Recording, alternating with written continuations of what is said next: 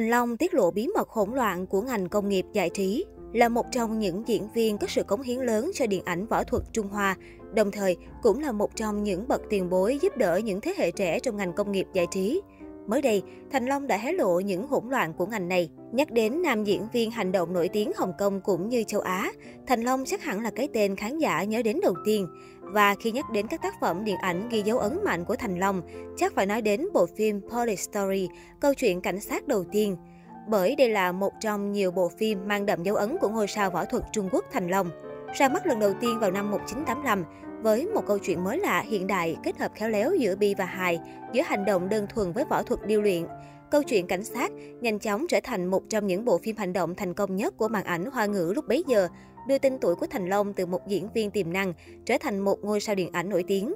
Từ đó đến nay, đã có thêm 5 phần tiếp theo của bộ phim được thực hiện dưới chính bàn tay của nam diễn viên tài hoa này. Từ đạo diễn đến biên kịch, từ sản xuất đến diễn xuất, cứ mỗi phần của câu chuyện cảnh sát được ra mắt, người ta lại thấy được sự phát triển nhiều hơn về khả năng của ông ở mọi vai trò. Cùng với bộ phim Câu chuyện cảnh sát của Thành Long đã truyền cảm hứng cho rất nhiều bạn trẻ ở Hồng Kông lúc bấy giờ.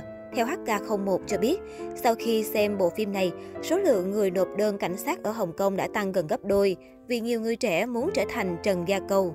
Sau đó, Thành Long còn nói đùa rằng lý do khiến anh thực hiện tới 6 phần của bộ phim Câu chuyện cảnh sát không chỉ vì muốn làm những bộ phim ý nghĩa, mà còn vì muốn cân bằng không khí phim Hồng Kông. Nếu người khác làm nhiều phim xã hội đen, tôi có thể làm ít phim hơn. Vì có nhiều phim xã hội đen trên thị trường, tôi chỉ có thể làm thêm một vài tác phẩm lấy đề tài cảnh sát để cân bằng giữa thiện và ác của ngành điện ảnh Hồng Kông. Thành Long còn nói thêm trong những năm qua, chắc hẳn ai cũng đã từng nghe nói rằng những năm đầu ngành giải trí Hồng Kông rất hỗn loạn. Phản ứng của anh ấy về điều này là đó không phải là tin đồn, đó là sự thật. Vào thời của anh ấy, ngành giải trí ở Hồng Kông rất đen tối và có rất nhiều người ngoài vòng pháp luật, rất kiêu ngạo, thậm chí còn chỉ diễn viên cầm súng để quay phim. Thậm chí vào năm 2018, trong một cuộc trò chuyện trực tuyến trên YouQ ở Trung Quốc, Thành Long đã chia sẻ mặt trái của làng giải trí hoa ngữ.